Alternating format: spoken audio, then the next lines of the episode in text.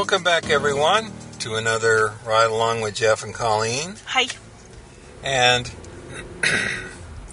we have been doing a little, a little spring cleaning in the winter time. Yes, we have. And you know, you know those back corners behind stuff. You know, Mm-hmm. we've been cleaning those kind of, and Yep. it's like. It may Man. Mm-hmm. there's some dust in there, and man, what's that spoon doing down there? You know, or just just just Yeah. cleaning all the way. Oh, So, I forgot we had that. right. I'm seeing a lot of that and right now. It's like, oh, forgot we even had that. Check that out. And what's really great is, you know, I mean, we. I think in, initially when we got our house, we we got it and we had what we called two two offices. One was more for It was a spare bedroom. Let's yeah, just be honest. yeah, yeah. was One a was a spare bedroom, and then when uh, the pandemic hit, we needed to work from home, Yep. and so it really became The two office. offices. Yeah. my office with you know all my computer podcasting stuff, and then Colleen, the spare bedroom be, became Colleen's office. Yeah, yeah. And so we've been doing a lot of cleaning and, and, and spring cleaning and and uh, we got it all set up now. Mhm, yeah. And Well, well, my- almost, almost. Yeah, And my office There's still has- there's still some, Yeah, but my office still has some clutter because uh, when it was the spare bedroom, it became the dumping grounds for stuff Yeah, we didn't need in other rooms or didn't want to have in other rooms or didn't have a place to put. So it was kind of like, let's just throw it in there. And at one point, I cleaned all that stuff out, and then it kind of built back up again. I was like, what the hell? Yeah. So yeah, I mean, look, I'm not blaming you by any stretch because I was just as guilty of throwing stuff in there, and so I'm trying really hard to kind of get through and you know use the mindset of nope, we don't need that. That goes. Right. We're going to kick that to the curb, or nope, we don't need that. We're going to give that away, Yeah. or nope, we don't need that. Let's give it to you know, let's sell it on marketplace or whatever. right. so we have been, door. and and what's nice is now we have not only do we have our computers and laptops and things, but we also have televisions in our offices. So, you know, like on our lunch, we can watch. You know, you love The Office. I You do. watch The Office, or The Office, uh, Schitt's Creek. Right. I love Schitt's Creek. It's very funny. Uh, the Good Place. Those are Right, my kind right. of. Those are my kind of. Um, hey, I've seen them a million times. I go through them and I watch them, and uh, I enjoy them. Or I find little new things, or you know, I kind of get in those moods, and so um, I've seen. You know, I've done Well- rewatches of them multiple times. speaking of new things, that's what I really wanted to focus on Oh, okay. was the Queen's Gambit. Okay. And Yes. so take it from here Well. because I have not seen You've it. not seen it. I know, and I don't know if you would like. See, I can't determine if you would like it, so I'll kind of explain it as best I can. I just don't want to give a lot of it away. But the story is essentially about a young girl who was. Um, she ended up being orphaned at age nine, and she was sent to an orphanage, and she learned how to play chess from the janitor who would play in the basement. And so she'd find excuses. She's incredibly brilliant, incredibly bright, and she would find excuses to go down to the basement, like to clap the erasers, to clean the erasers from the blackboard. And um, she would always be the one, she'd finish her work and be done. And like the teachers were like, okay, go clap the erasers. And so she would do that on a regular basis, and she learned how to play chess from the janitor. And he was very good, but he was in a group that would play on a regular basis, and so from this other university. And um, all this takes place in the 60s, by the way. And so um, she was introduced to the you know the the teacher at this high school who was part of this group and he was a very good player as well.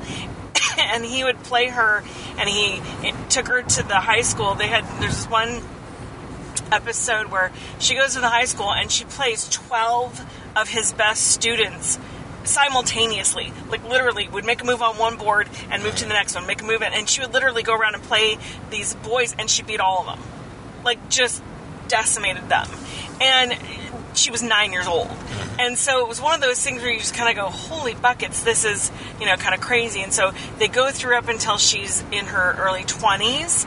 Um, and how she plays chess. And it's just a it's a really interesting way of looking at it. And it's um you know she has her other personal issues that she deals with and kind of getting into relationships. And it's she's kind of addicted to um a tranquilizer that they gave her when she was at the orphanage. She has a best friend who was more like a sister to her in the orphanage, um, named Jolene, a little bit older than her, and kind of took her under her wing and you know, kind of helped her out and stuff. And it's just a fascinating. You might like it. I mean, I'd watch it So that's again. a setup. What's the problem? Is there like a, a, um, a, a contest she has to win well, or something? she's. It's really, it's her. She wants to be a grandmaster, and it's one of those things where there were no female grandmasters, Okay. and she has to play the best in the world, and she wanted to beat him, and that was the whole goal. Was she? She originally wasn't that wasn't her goal at all, but when she started to really fall in love with chess, and she was, you know, reading chess magazines and and, and all kinds of things. It, I don't want to give too much away because I think it was really good. Um, But yeah, I just, I mean, we don't need Yeah. the resolution, but Yeah, it's like, yeah. okay, you really did well with the setup, and then th- there's always some kind of problem Of course. in the middle. Of so. course. And it's more really, truthfully, it's more a character study than anything else. Okay. I think you might like it from that perspective.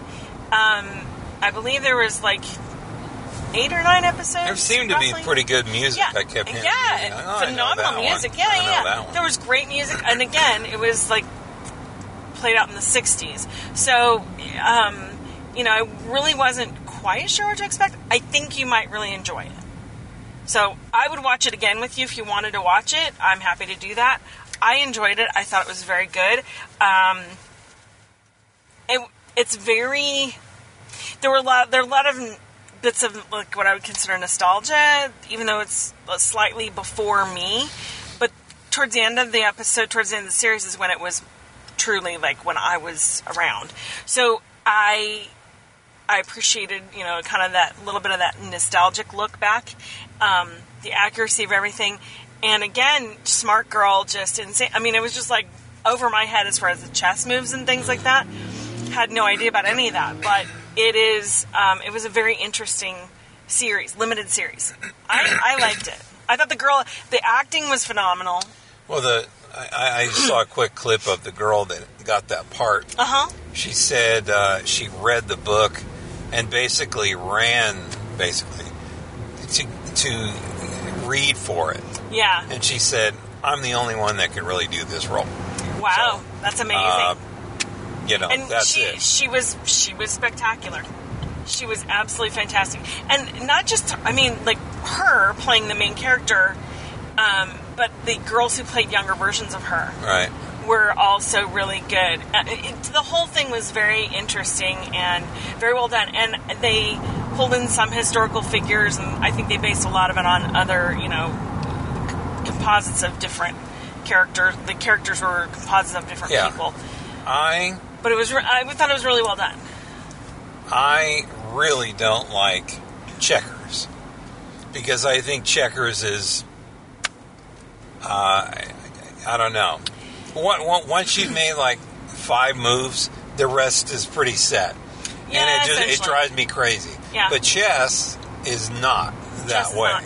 And you have to think ahead. Right. So many. So- and like I said, the way they did it to kind of show you that was just like if you don't know or understand chess, it can be confusing. But if you understand chess, I'm sure you'll appreciate that whole like whoa, okay, wow.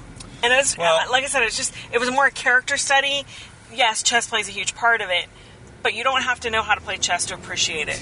Let me let me tell you a quick story about pool, Okay. and then I'll I'll, I'll tie it into chess. Mhm. Right. Yeah. Mhm. So there was a guy who I was, I think it was college maybe, and we had a pool table. Ooh, in a uh, conservative Christian Ooh, college. Wow. Wow. Uh, so anyway, we uh, we were playing pool, or maybe it was somewhere else. Anyway, so you were somewhere. he whooped me over and over and over again, and he finally he finally kind of looked around and goes, "Look, let me give you some tips." Okay, he said, "So." When I set up this shot, I hit the ball here to hit this, but also bounce over here to set up for the next one. He goes, That's how you play pool. That's how you do it. Yeah. And he said, You never just shoot once to get something. You're always thinking ahead. And you keep moving that way. And he said, If things really go the way I'm thinking, because I can clean I can clean this table. Mm-hmm. No problem. And it reminded me of chess. And it's the same type of thing. Is that you you and unfortunately, I play chess pretty much the same way. Is you just get out of a situation. Oh my gosh, you know, I'm in check. I've got to get rid of this guy, Right. or get rid of the bishop or the rook or whatever. Right. But then, I mean, what the, the the key is, not only do you do that, but you have to put the other queen or and king or king in jeopardy. Yeah. So if if you can tie it all together and just keep thinking four or five moves ahead, Yeah. you are going to be great. Yeah. But it's hard to do. It's very difficult to do, So- and, and, and it does take a it does take some practice, it does take some study, it does take all kinds of things, and you have to you have to kind of you, you have to be able to think like that in order to really play well. That's why not everybody can be a grandmaster. right. You're not going to get, you know, it's not something everybody can do. Become a grandmaster. You have to, you know, work really hard at it and be really, really good at it. And it was, I mean, it, there were some great characters and some, you know, great actors. I mean, they had such an amazing cast. Uh, Harry Melling, who is becoming like the big thing now, he was in um, Harry Potter. I always forget who he played in Harry Potter, but he was kind of a chubby kid, and then he like grew up and. Oh yeah, yeah. he got skinny, I've- and everyone's I've like, "Whoa, guy, whoa, yeah. whoa! Huh? What's this guy? What's this guy's deal?" And it's like, well, it's just Harry Melling. But um, then the other thing was um, Thomas Brodie-Sangster, who he was in Nanny McPhee, one of the Nanny McPhees. I forget which one. I always forget which one. Think he was in the second one, but anyway, maybe in the first. He was in one of those movies, but it was also as he got older, he was in Godless, and he's been in a few other things. He's a fantastic young actor, and uh, just uh, great cast. Um, I forget her name. The girl who played as Anya something, I think. Fantastic actress, and th- again, there were some other really good actors in this in this uh, you know this series. It was it was very well done. Okay. So All right. So you liked it. I did, So I did, I liked it, and I'd watch it again. okay. All right. So there it is. Queen's Gambit on. I think it's Netflix. Netflix. Okay. It's on Netflix. All right. Yeah. So, um, anyway, uh, let us know if you've watched this uh, little limited series, or if you play chess, or any. Maybe you play checkers. I don't know. Maybe Yeah. you could convince me that it's way better than I'm thinking. I, Yeah. it's, I don't think so. but anyway, um, thanks for listening. And uh, as always, it's better to ride along with friends. And we thank you so much for riding along with us telling your friends and uh, subscribing, and uh, we really appreciate it. If you'd like to send us an email, you can send one to feedback at ridealongpod.com. And until next time, this is Jeff and Colleen saying see you later. Bye bye. Bye.